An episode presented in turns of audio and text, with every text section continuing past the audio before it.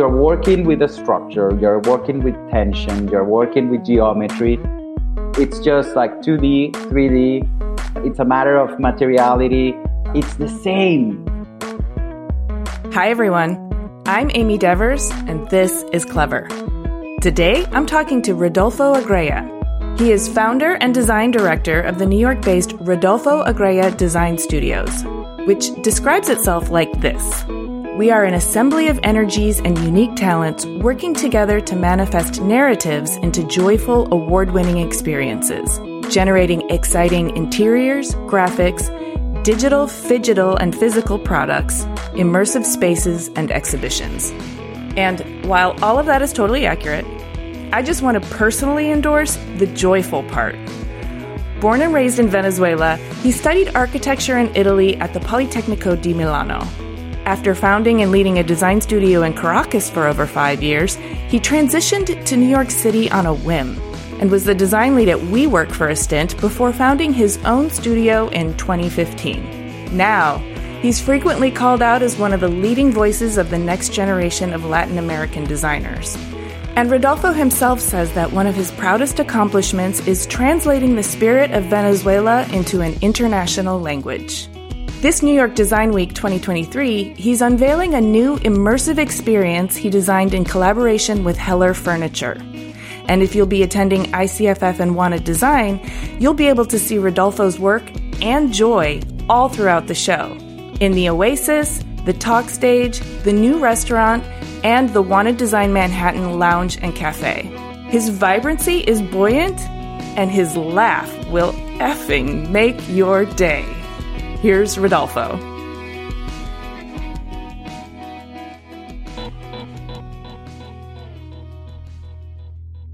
My name is Rodolfo Agrella. I live in New York. I'm the founder and director of Rodolfo Agrella Design Studio. And we are a studio devoted to create beautiful things, beautiful experiences, and I love it. You do love it. I can tell because your exuberance comes through in everything you do and all the ways you talk about. Introducing Wondersuite from Bluehost.com. Website creation is hard, but now with Bluehost, you can answer a few simple questions about your business and get a unique WordPress website or store right away. From there, you can customize your design, colors, and content and Bluehost automatically helps you get found in search engines like Google and Bing. From step-by-step guidance to suggested plugins, Bluehost makes WordPress wonderful for everyone. Go to bluehost.com/wondersuite. It. So let me understand where all that love comes from. I'm originally from Caracas, Venezuela. I'm the youngest of four. My family is a huge family. The typical Latin family I grew up in amazing group of people, very diverse, being always a little bit like the weirdo. I have two brothers and a sister, and all of them are very sporty and they're older than me. And I was always the sentimental, the emotional, the artist of the family, let's say. My parents knew that, and my family knew that. I was recently talking to my mom and asking her, why every Christmas I didn't receive like toys, like a bike or something? It was everything was just markers, things to do, arts and crafts, because I was always creating stuff. Always. Actually, the first thing that I ever got was a small table. Like it was like my size when I was a kid. And in that little table, I was able to do everything that I want. I was just there. That was my world. Basically, my first studio. That's amazing. I also, I'm so fascinated with children's furniture because it allows you as a child to make believe that the world fits you and you're not like this small person in this big world. You always remember that little table as a very special one. Listen, it's not that far what I'm doing right now versus what I was doing over there. I was just playing with color, having fun, and just like creating these like little worlds for me. Now I do it for everybody. yes. so it sounds like your family was very supportive of this. And even though you were the weirdo in the family, it was still loved and celebrated as opposed to get you to conform. No, absolutely. For a few years, my family lives in Valencia, which is a city close by to Caracas.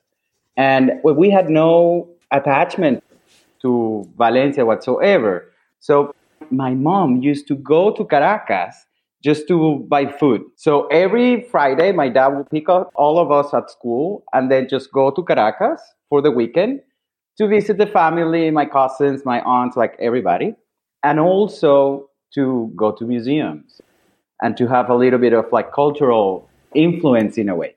Because Valencia at that time was a small town. My brothers and my sister, they would just go out with my cousins, but I was the one going to the museum or to the theater with my aunts, my uncles. It was a lovely time. And all of that influences big time on what I do and who I am. Fun fact is that every Monday at school, at the beginning, early in the morning, teachers will ask, Oh, guys, what do you do over the weekend? And my friends were like, Oh, I was like playing soccer or we went to the club or whatever, right? And I was like, I went to the opera and saw La Boheme or Madame Butterfly when I was like eight or 10 years. That was crazy, crazy. So since then, I feel like a weirdo and I You have embraced it, yes. okay, so it sounds idyllic, honestly. You had the support in terms of developing your creativity, being in your own little world, playing with color. You were given not only like the physical support in terms of the art supplies and the table, but the emotional support in terms of sort of your parents kind of understanding and nurturing this in you. Even sometimes they didn't understand, but they're just like, okay, you do you.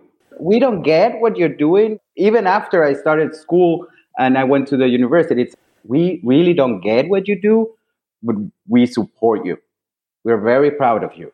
That's amazing. Really, really amazing. Both your parents still alive? My dad passed away 12 years ago. My mom, it's, it's, she's alive and she's like celebrating every step of my career. Yes. Nobody gets through the teenage years without a little something, a little awkwardness, a little angst, some sort of identity crisis. what was yours? Where should we start? I've always considered myself a social butterfly. At school, I was known for two reasons. One, like my brothers and my sister, like they were way older than me. We have a difference. I have a difference with my oldest brother of 11 years. And they were like popular at school. And I was the little brother.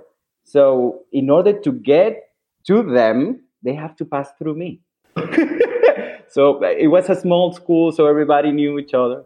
But in the other side, I was like a kind of a nerd because I was always like with good grades, friends of the teachers, and friends of everybody. And you know that in Latin America, the quinceañera thing, it's a thing, right? So all of these girls were just throwing these huge parties. And I'm a very good dancer, just FYI. So even if I was a lower grade or whatever, they will invite me to dance with them. So in a way, it was like the nerdy guy that was cool to invite to the parties because he was just fun and he could dance. And this laugh that I have, it's just people will invite me back then just because of your laugh. Now I realize the power of it. It's almost like the audio version of a lighthouse. Like it cuts through everything and is like a wow. beacon of joy. Just like through all the fog and noise, that laugh. That's the best description I've ever heard about that. That's amazing. Thank you very much for that image. I love it. I'm going to use it. okay, so did you have this self awareness when you were younger as well? Were you comfortable being a nerdy good dancer? I was comfortable dancing up to a certain extent. There was this time in my life that I, I, I just want to be a dancer. But back then in Caracas, there were no like schools devoted to that. So I decided to, no, I, I'm going to study architecture.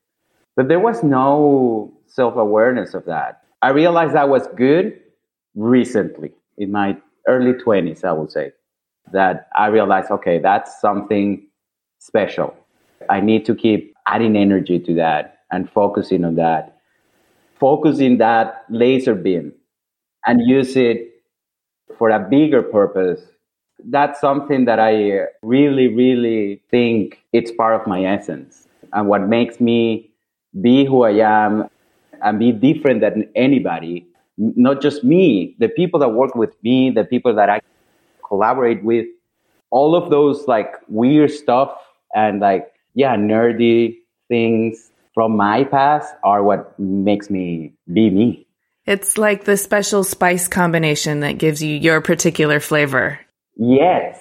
Plus, obviously, I'm from the tropics. So everything grows there in abundance. So color it's abundant, like people are allowed, and I'm part of that too. I need help understanding is how you got to architecture because to me that seems very disciplined, stiff, and orderly. And we all know that architecture is really important to the built world, obviously, but it's very hard to get a project built. So there's so much work that is conceptual and abstract that never actually becomes a built project. Talk to me about your decision to study architecture and then your trajectory through your journey as a student. I decided to study architecture for one simple reason. I wasn't aware. I, w- I was 16 when I entered into the university. I was a kid. I have good grades, so I was able to enter any university. But then the main reason was that at that time we were living in Valencia. And I really wanted to study in Caracas. you just wanted to get to the city. Correct. My sister was studying medicine. My other brother was studying economy. And then this other brother was studying engineering, civil engineering. And everybody was like, you should study like civil engineering because you can build stuff with that. Or you should be like a graphic designer or you should study art or something. And in one of these meetings and like lectures about careers and stuff like that, I heard an architect could do anything. And I was like, bingo, that's me. I'm going to go that way. So I presented that and I moved to Caracas and I started to study architecture at the Central University of Caracas, which is a marvel of the mid century modern. Caracas in general, it's all built out of this incredible sense of the men of the future seen from the 50s. So the Central University was basically a playground from for the architect Carlos Raúl Villanueva to do all of these crazy shapes. It was a very avant-garde piece of architecture for, for that period of time. We were basically in the 50s. We, Venezuela was Dubai. So I started there. The faculty, we have six calders, I believe so. The whole university, it's just covered up with these amazing art pieces, dialoguing with the architecture. It's incredible. We have Vasarelys. It's a lot of things, a lot of things. The very first day of school, I saw myself doing something like that. I wasn't aware of what was it or anything, but just, I think I can do this. And then through my teachers, teachers are an amazing thing. And I remember my first semester teacher that she saw one of my sketches once. And she was like, Oh, you have a lot of intuition. You just need to be a little bit more disciplined. And I took that very seriously because this is the thing. I can be a creative, but I'm also very disciplined in what I do. There is a lot of rigorosity in what I do. And I suffer from OCDs like big time. Once again, the laser beam. If I put the laser targeting something, I'm going to make it happen no matter what. And that's always related to a discipline thing. Discipline and great ideas are a perfect match.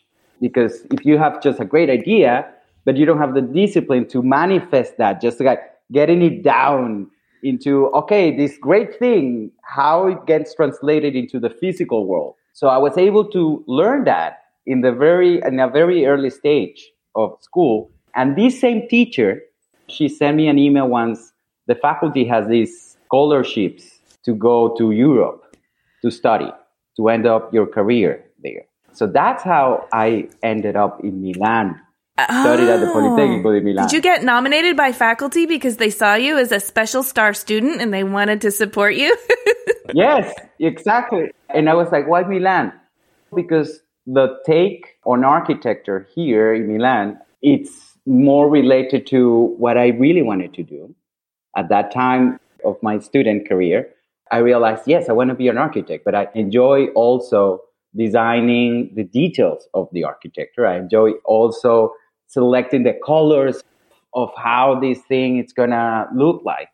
And this teacher, Ana Maria Marin, told me, you have to go to the Politecnico because they have a, a very specific take on what the work of an architect. a little more holistic. And Italy in general has that. You should go there. For context, what year are we in when you go to Politecnico? That was 2004. It was crazy because that was the first time that I have trip to the exterior of, in every sense. So you'd never been outside of the country? No, Did you speak Italian? A little bit because at, in, in the Central University in Caracas, they have these lessons. They give you a month of lessons. So the only thing that I could say was ciao, si, y no, because it's almost the same things and in Spanish. Fortunately, the Politecnico had this amazing program that they receive the students and they hold your hand at the very beginning and guide you through the Italian culture, and then you do you. It was really incredible. That first semester, you know, at the beginning, I was complaining because we didn't have access to a lot of things, and you're comparing yourself to European students, to American students. And I had a little bit of that stigma of this guy from the third world.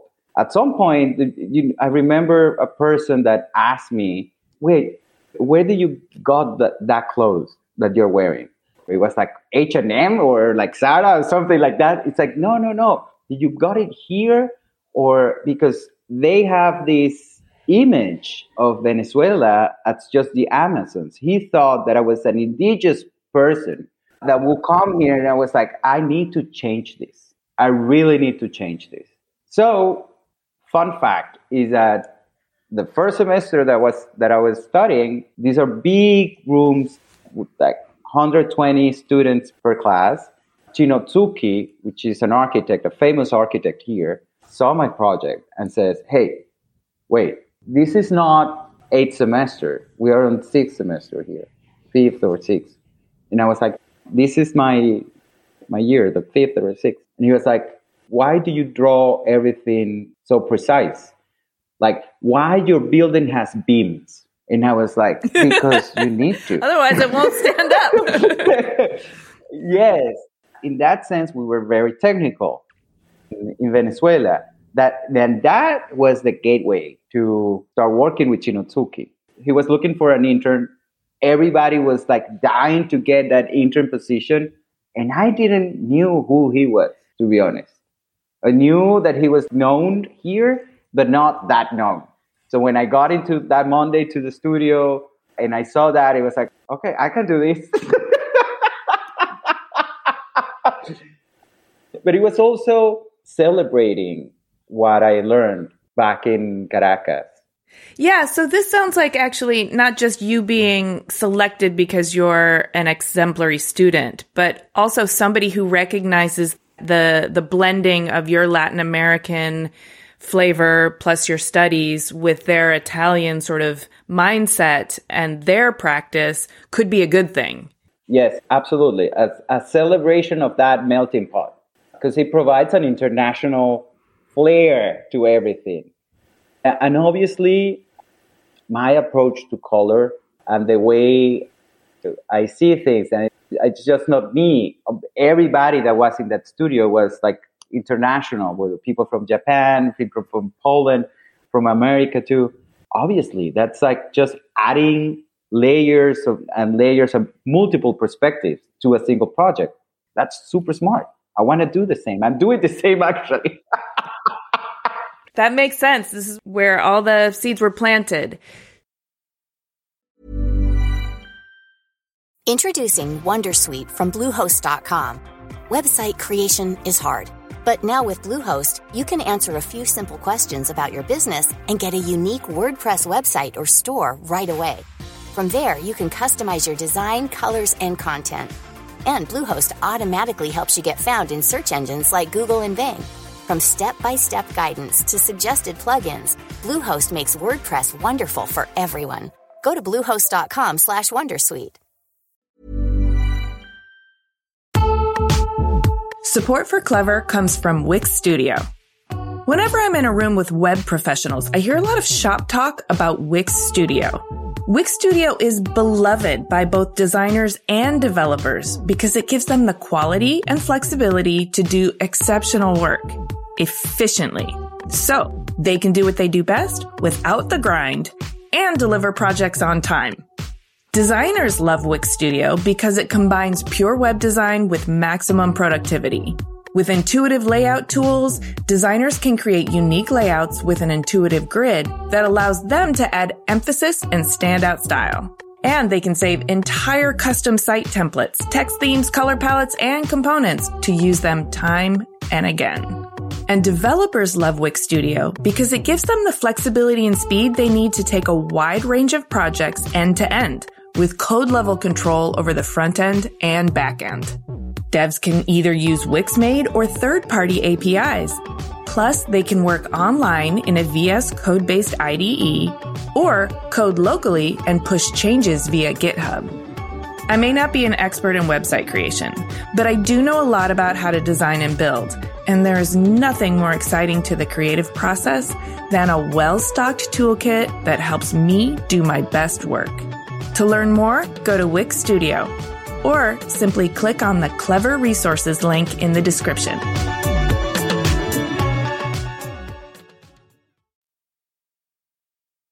So while you're in school for architecture, you're also getting into product design as well, right? Sort of, because I was very interested in to see how the handles were made and how a handrail could just end up in a curve or something. So your attention to detail pulled you all the way through, not just fit and fixture, but then color, surface treatment, and then the items that would be placed in there because they that's what creates the environment is the, all of it together. Correct. In the end, it's about the story that it's narrated in multiple scales. And I remember one day a teacher that was like after I studied here in Milano, I had to go back to Caracas because at that time they didn't have a double titulation program that you get your title in Caracas and then here, like in Italy, you graduate as well as an architect. But then back then, I had to get back to Caracas to present my thesis there. And a teacher, when I was doing my thesis, it was a convention center. I remember that clearly because I was super excited for the uh, Milan fair it was like Venezuela needs a convention center, so I'm going to design it. And during that process, that another teacher just saw one of my corrections and says, "Listen, you should do graphics too, because the layout of these like floor plans and like how you're presenting your stuff, it's really cool." And then it opens up a whole conversation that basically architecture, graphics, and then I translate that and scale that to product as well. It's the same because you're working with a structure, you're working with tension, you're working with geometry. It's just like 2D, 3D. It's a matter of materiality. It's the same. It's the same, and yet you said it's a variety of scales. So I almost think of it like if you're telling a story, it's the punctuation, it's the inflection, and it's the nonverbal communication as well as the verbal, and it's all of that to communicate in a way that resonates. You can't just, it can't be an outline, it can't just be the bullet points. It has to be the full personality. No, because that's soulless. it's soulless. How'd your convention center turn out? You did well with that? Oh, amazing. I won the best thesis of that year and I won an award, like an internal award and everything. It was just spectacular. I knew the guys that were like in the semesters below me, they will saw me later on and says, dude, we hate you because after your presentation. We now need to do three times more work because everybody's expecting this thing. You raised the bar. Now we have to get better at what we do. yes, they actually invited to, to teach. So I was able to teach their design for two semesters. It was amazing. It's an experience that I love. I take like very close to my heart. I can tell. I, you already mentioned something about teachers. I saw that in your resume and I'm for some reason when I saw that it really clicked. I don't know why I didn't know this about you, but I sensed something from your personality that you'd be a good teacher, but that it would also be really meaningful to you to be able to help share what you've learned and to help cultivate it in other people. Yes, I have a law in my life that it's always like giving back. I had so much help from my teachers and from mentors and people that I, even after I left the university, the universe puts a lot of mentors in front of me. This is people helping me. I feel that I have that work to just reciprocate that to not to my mentors, but to other people, to help other people to see what they are not able to see. And that's what I love about teaching because students don't know that they are so good that they just need a little bit of pressure. I just recently ended a period of time in, uh, in Monterrey teaching. After 10 years, it was an, it was an amazing, amazing experience. The last day, I was like saying goodbye to all the students. And one of them said to me, We're very grateful because no one ever believed in us the way you believed. It's like, yes, you were basically pretty tough to deal with. This is the student telling me to me because I'm very ex- strict. As I am loud with my laugh, I'm as strict in, in discipline. Uh, so it's like both things. I'm not surprised to hear that. And I'm glad that teaching sort of punctuates your life when it's time. But I want to go back to the, it sounds like teaching was also your first step into the professional world. You founded your studio, Rodolfo Agrella uh, Design Studio, in 2015. So we have a few years to cover. Is the early chapter of your career, and I wonder if you can tell me about that. So the reason why I left the position of teaching in the faculty was because I was elected to participate at Salone Satellite. That was 2010. I was at the faculty, and the dean reached out to me and said, Listen, Rodolfo, Marva Griffin is coming to Caracas with the Campana brothers, and they're doing a workshop here. And they are asking me for 10 people. And I want you to be one of them, to participate on that workshop. I knew who was Marva, and I knew the Campana brothers. At that time, I was not just only teaching at the faculty, but I was also working with some architects and then some even an event company doing like creative direction for that event company who have a sense of what the Campana brothers were doing back then. And that workshop was sponsored by the um, uh, Cisneros Foundation. And it was really intense. Three days in Caracas with Humberto and Fernando, just designing stuff. And then the last day of the workshop, you were everybody had a piece.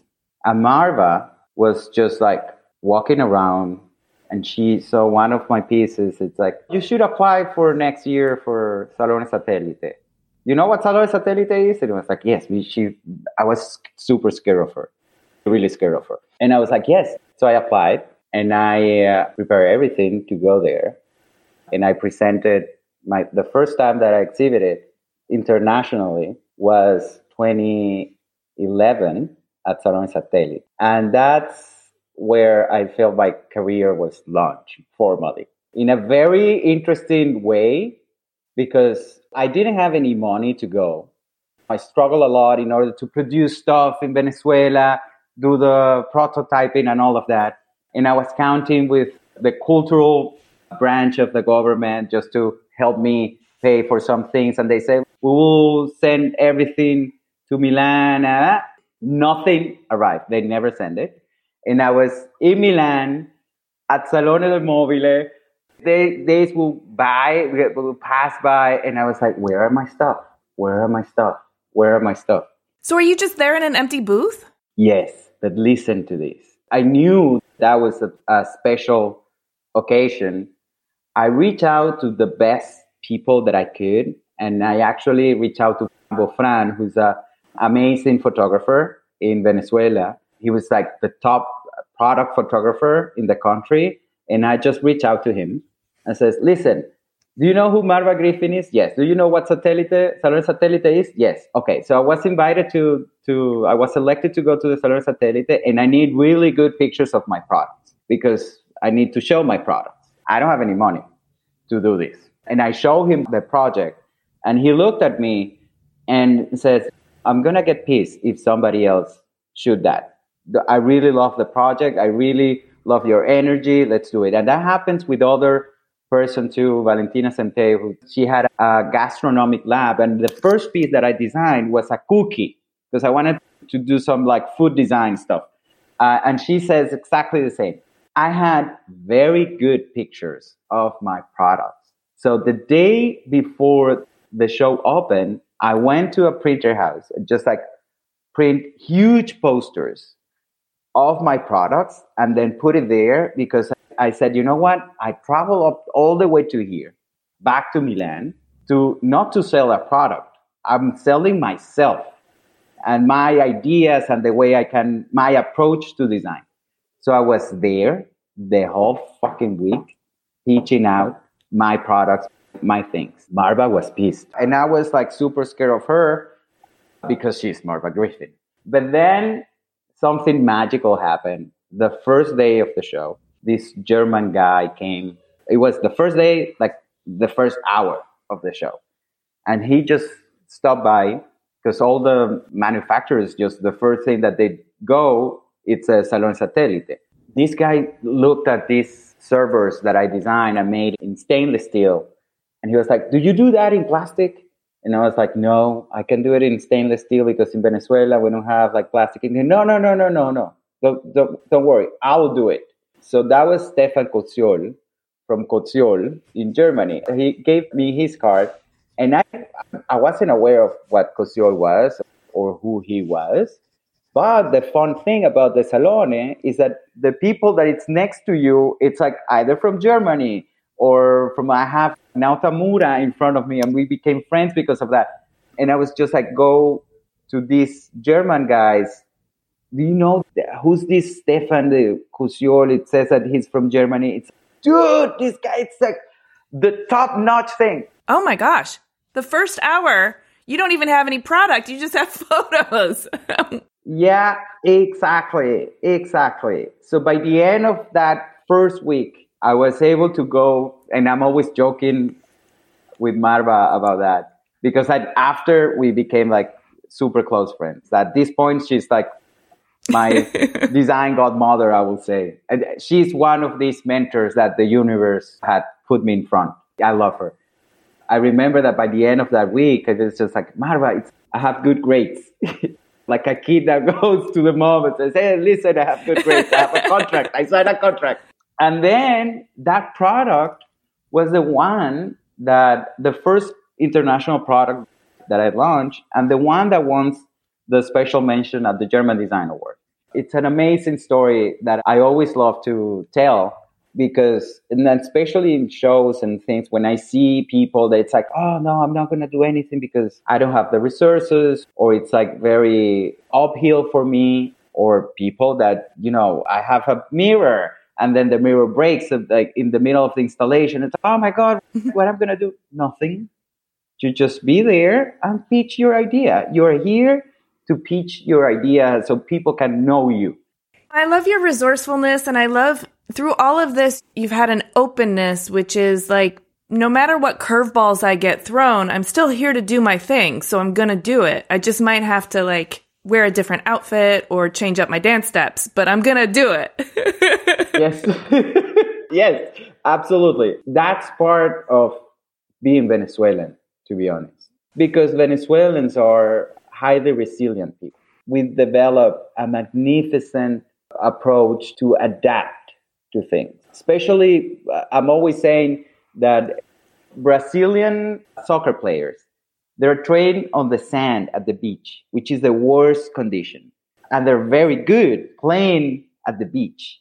When you put that guy in, in Europe with the proper shoes and the proper field, they're going to be fantastic. So basically, I was trained in Venezuela where there's nothing. So everything needs to be created, or you need to solve things in a creative way with what you have. That generates an, an elasticity on the way you approach things, on the way you design things. And then passing through all of these experiences also allowed you to test the, that flexibility and adapt. It's an adapting game, I would say. I like that you phrase it as a game because I do see you treating it as like a soccer practice or like you're gamifying it in some way. You're like, no, this is all just how do I get better at this? As opposed to a more woe is me. Why do I get all these hardships? No, because it should be fun. So make it fun. Flip that coin. We can pass through struggle laughing. I love it. I'm taking notes. Everybody can, I think, take a little bit more of this into their life philosophy because we've been through a pandemic and we've all kind of had to recognize our own weaknesses and resiliency. And I think some of us also realized just how strong we are through that. But maybe some of us could also realize just how much more joyful that could have been if we had a lighter hearted attitude. I'm always saying that period of time was a human timeout. Go to your room, think what you did, and when you're ready, you can. I like that. I like that. That's a really good way to frame it.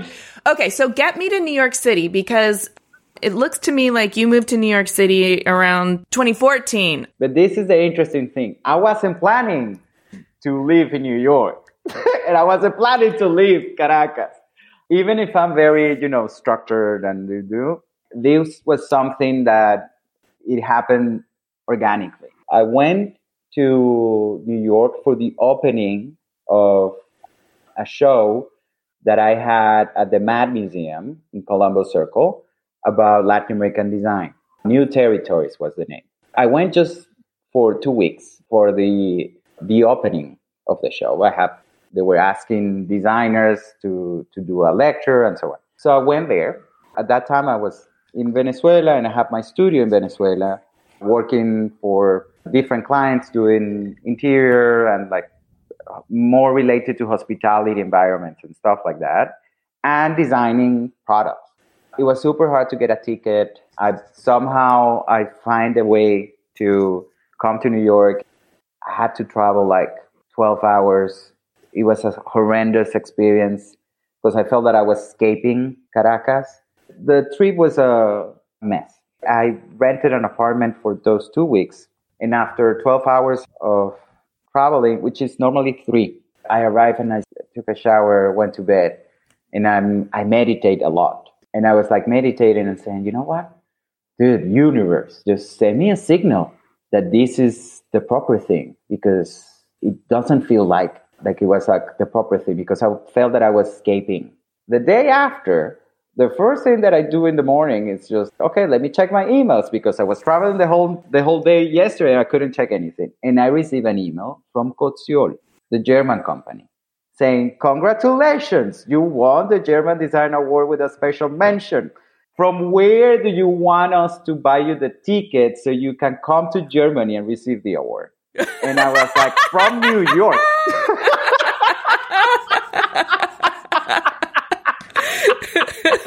so after that, I went to I went to Frankfurt to receive the award, and then that was like three months. That the time was like three, three, four months. It was like the opening of the show in New York was like in November, so I was able to spend Christmas with my family in Seattle, and then after that I would go to Germany, and then during that time everything in Venezuela started to be on hold, projects, a lot of cancellations and stuff, and I was like, okay, this is another signal that I have to read very clearly I'm gonna be in between Europe and Latin America. So the best place is to stay in New York. So I moved to New York and I start, I have no, no contacts here besides the people that I knew from the show. What should I do? How do I open up a studio here being no one, nobody in New York? So a friend of mine was working at that time at WeWork. He said, you know what? There is this, they're looking for designers, architects, graphic people, product people. Okay, this makes sense in the overall scheme of things because I need to learn the codes, how people work in UX. Building codes, but also the social codes. Correct. Like in, in the future, if I want to be a big, have a big studio here in New York, I need to understand how things works first in order to tweak it and make it my own. Was this during their like blitz scaling period? Yes. It was like just before what happened on that uh, bomb. So, you know, was in charge of the whole tri state, doing projects and then a lot of projects in New York. And I could tell how hard it is to connect architecture, design, graphic, and product from the American perspective. Yeah, they're still very, pretty siloed out. Yes, yes. And I was like, okay, this is something. There is something here that needs to be softened. Do it. Do it, Rodolfo. we need you. we are on it.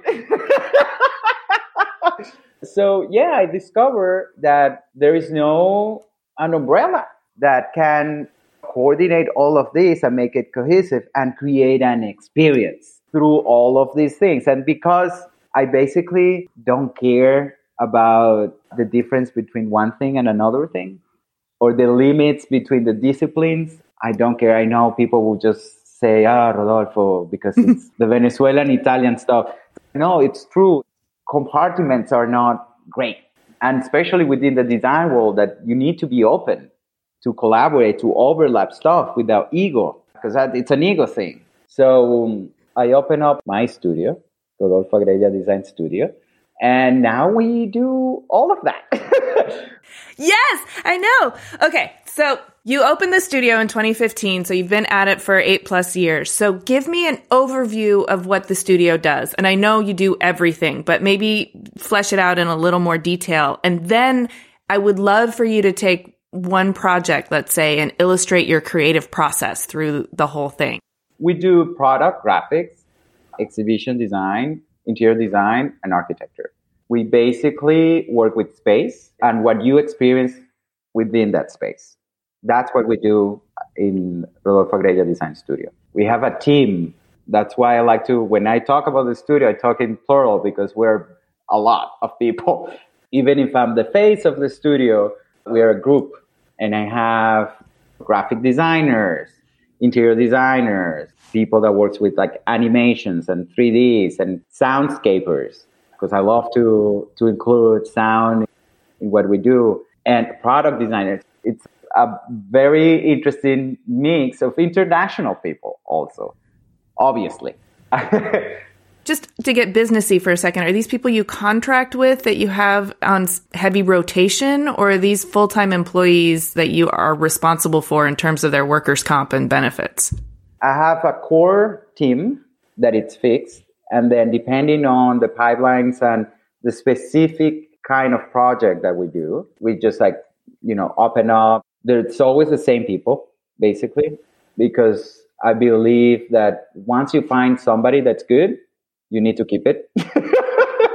and not just keep it, teach that person to do other stuff rather than what they are good at, just for the sake of making them a little bit more flexible. And also, so they don't feel trapped and stagnant, because that's not good for anybody. Correct. I love to do that as a boss. it's so hard to identify a project.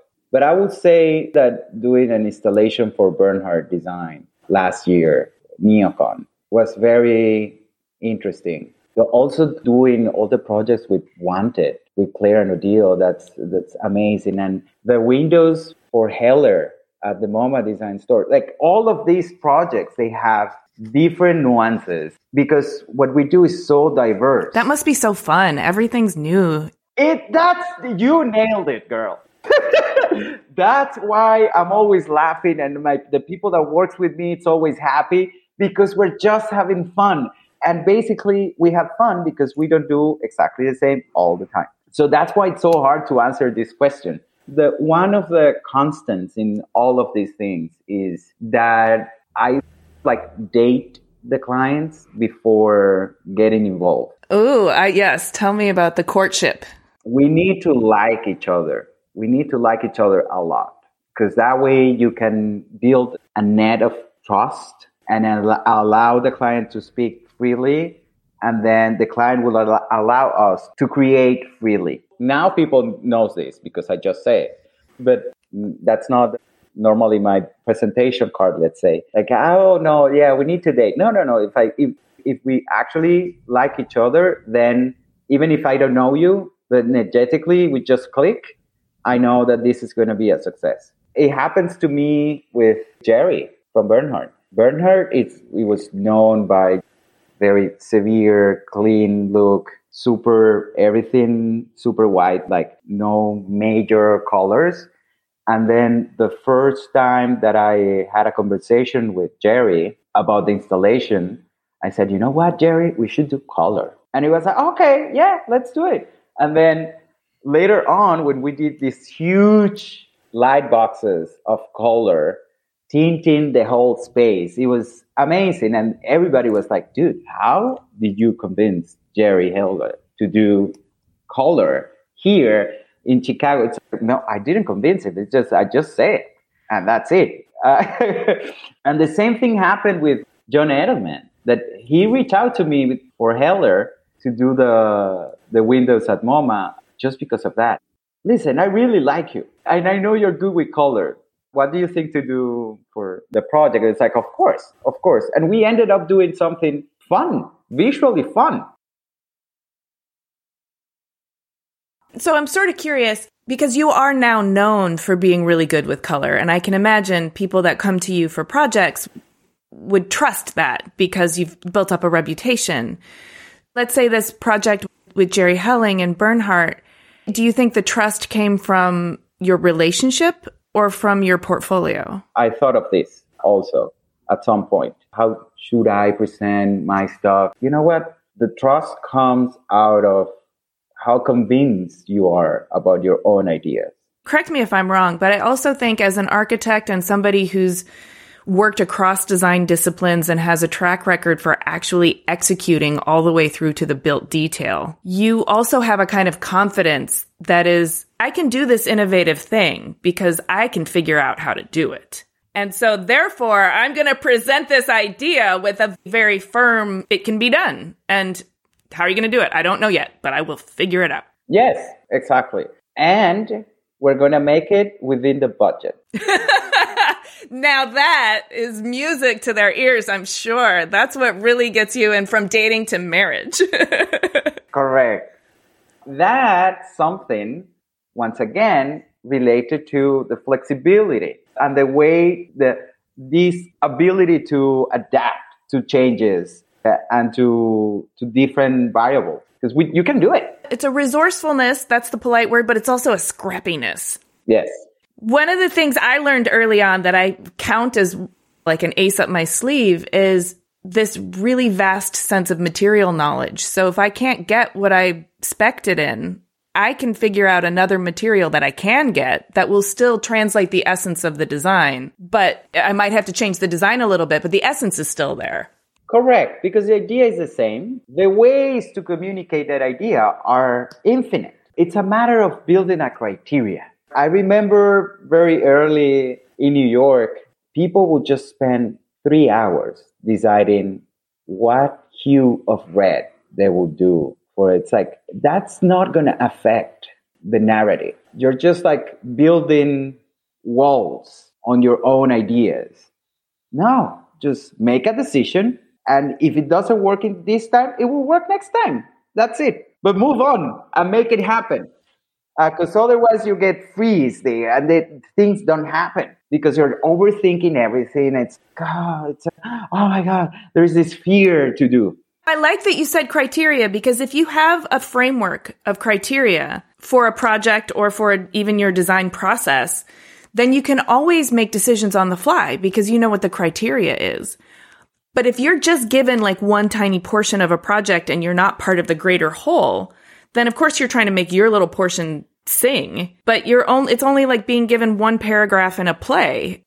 I just love that even in, on your website and in your approach, you say openly that happiness and playfulness are design tools that you work with. Clearly. Yes. I like that those are both ways of being, not dogma. So what that what happens then is that comes through in your design in a way that each individual gets to translate into their resonates with their own sense of happiness and playfulness. Correct. So I want to ask you I guess a personal question about that, which is your joyfulness appears to come naturally, and I'm sure it does. But joyfulness is also a choice and it's a practice and it's something that needs to be cultivated and maintained. And so it's a, a two part question. How did you learn that or who from? And when it's challenged, how do you protect it or get back to it? Yes, this is such a bar question, Amy. Brava. Because you are tapping into what I consider the essence of me. I learned to laugh a lot and to be joyful even on hard times, thanks to my grandpas, both of them. They were just amazing, amazing guys that they were just like laughing all the time. Both of them were, they struggle a lot in their childhood and even just to build a family. When I realized that, and, and when I knew, started to learn a little bit about their stories and comparing their real stories with what I knew about them, it's like, it's so crazy how these opposite things create such a magnificent energy. So I learned how to laugh through them and through my family. And using that laugh as a tool, it's something that I learned after. You mentioned that early on, so talk to me about that. Yes, because people connect to happiness and to joyfulness. Even the Grinch, everybody connects to that. And I feel like the universe gave me this laughter for a reason, and I have to use it for a reason.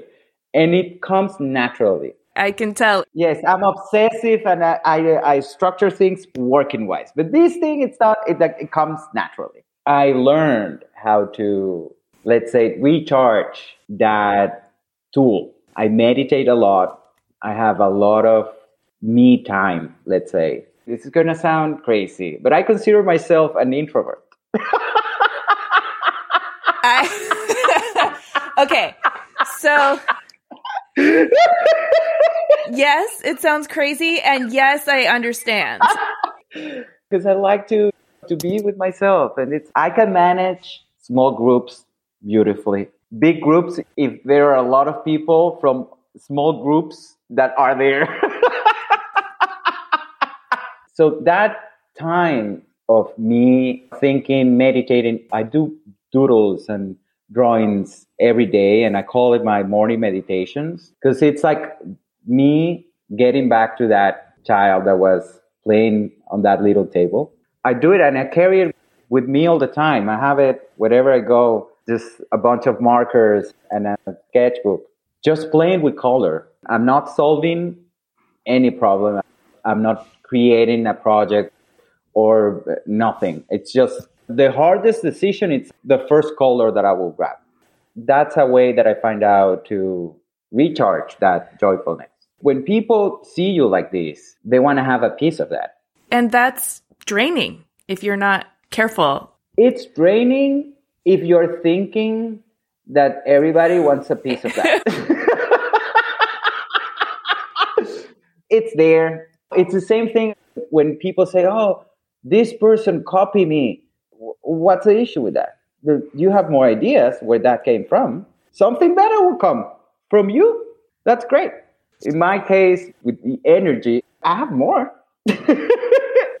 Are there times when you have gotten yourself burnt out or spent your energy too voluminously without replenishing? Yes, I learned how to protect that and to channel that the proper way. Because sometimes I would just be, when you are in the trade shows and in these, like all of these design fairs and stuff, there is a lot of energy out.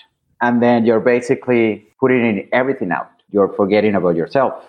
And then when the fair is off, then you have a full week of recharging.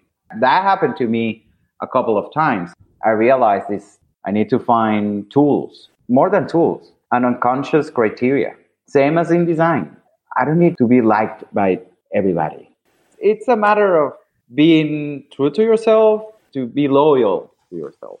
And I'm loyal to that small kid that I try to keep alive inside of me. Good, good. I'm glad to hear you have tools and you have practices and that you're actively nurturing that small kid. Does the same apply to like instances of trauma, tragedy, or grief? Like, do you have a perspective like this won't last forever? I just need to process it? Yeah, yeah, absolutely. Listen, that story that I told you about the first time that I exhibited at Salone, that was hard. That was super hard. I tend to process things like trauma and stuff not immediately. Immediately, I act. I, if I need to solve something, I will solve it. And then I let it sink. And then therapy, it works. Find some, somebody to talk to. sounds like my life has been uh, a circus in a happy place. No, but I don't want to focus on that. Yes, that happened to me, and it happens for a reason. When you're passing through that moment, that trauma or whatever, it's just a matter of you need to pass through it. And the sooner you get out of the other side of the tunnel, it's the cliche moment. Everything will make sense later. So that's why I act. I uh, proactively react to things because that way I feel like the sooner this is over, the better. I will tell you if if we're ever on a boat together and it's a shipwreck and we get stuck on a desert island, I will be so glad to have you on the team. Oh, listen, I was at the Boy Scouts. When oh my gosh, we have the best so, hut ever. Imagine that design hut. okay, you beautiful human. Your life is in progress. So cast your vision to the future and tell me something that you want to cultivate or to draw into your life in order to fill out the picture. I don't want to fill out the picture because that frame it's always going to get bigger. I would love to keep doing what I'm doing on a larger scale. Yes. I would love to impact larger audiences and I would love to connect the past and the future. That's what I would love to do. We're working on it. I'm very interested into Venezuelan indigenous people arts and crafts. There is a lot of industrial design knowledge there without knowing. I'm very interested into the metaverse and what that thing that everybody's scared about, how is that going to actually actively translate into in the near future? If you look at things 20 years ago, there were no iPhones. Now everybody has one. 20 years ago, it was a crazy idea. So we are at the moment of the century that somebody needs to do it to grab that opportunity. And we are here to do that. That's something we're actively building. Can't wait to see how that unfolds. That was a nice tease for the future. I know you're in Milan now. I can't wait to hear the reports and I can't wait to see you in New York and to see the installations that you're doing for Wanted Design and ICFF. Also, Heller. We're doing Heller Gallery, next generation of modern. It's an installation that we're doing to launch new products. And it's basically the first installation that Heller does during the design week. So I'm very happy to be able to design that. Will it be at the show or is it out at an offsite? It's outside It's at Heller Gallery in 10th Avenue. We're doing something really cool. But then that happens in parallel to ICFF and Wanted Design. And I'm really happy to be working again with Claire and Odile that I love them, doing this art direction for Wanted Design and doing a few common spaces within the fair. Yes. Yes, which will be the most vibrant places in the Javits. I know. Gonna be fun. Rodolfo, you make my heart so happy. Thank you for sharing your joy, but also thank you for sharing your humanity and the depth of your soul and your practice with me. It's so sweet. It's a pleasure to talk to you, obviously, and to be able to tell my story and guide it through you, which is really sweet. I'm really thankful. Hey, thanks so much for listening. For a transcript of this episode and more about Rodolfo, including images of his work and a bonus Q&A, head to cleverpodcast.com. If you can think of 3 people who would be inspired by Clever, please tell them. It really helps us out when you share Clever with your friends. You can listen to Clever on any of the podcast apps. Please do hit the follow or subscribe button in your app of choice so our new episodes will turn up in your feed. We love to hear from you on LinkedIn, Instagram, and Twitter. You can find us at Clever Podcast, and you can find me at Amy Devers. Please stay tuned for upcoming announcements and bonus content. You can subscribe to our newsletter at cleverpodcast.com to make sure you don't miss a thing. Clever is hosted and produced by me, Amy Devers, with editing by Rich Stroffolino, production assistance from Ilana Nevins and Anouchka Stephan, and music by El Ten Eleven. Clever is a proud member of the Surround Podcast Network. Visit surroundpodcasts.com to discover more of the architecture and design industry's premier shows.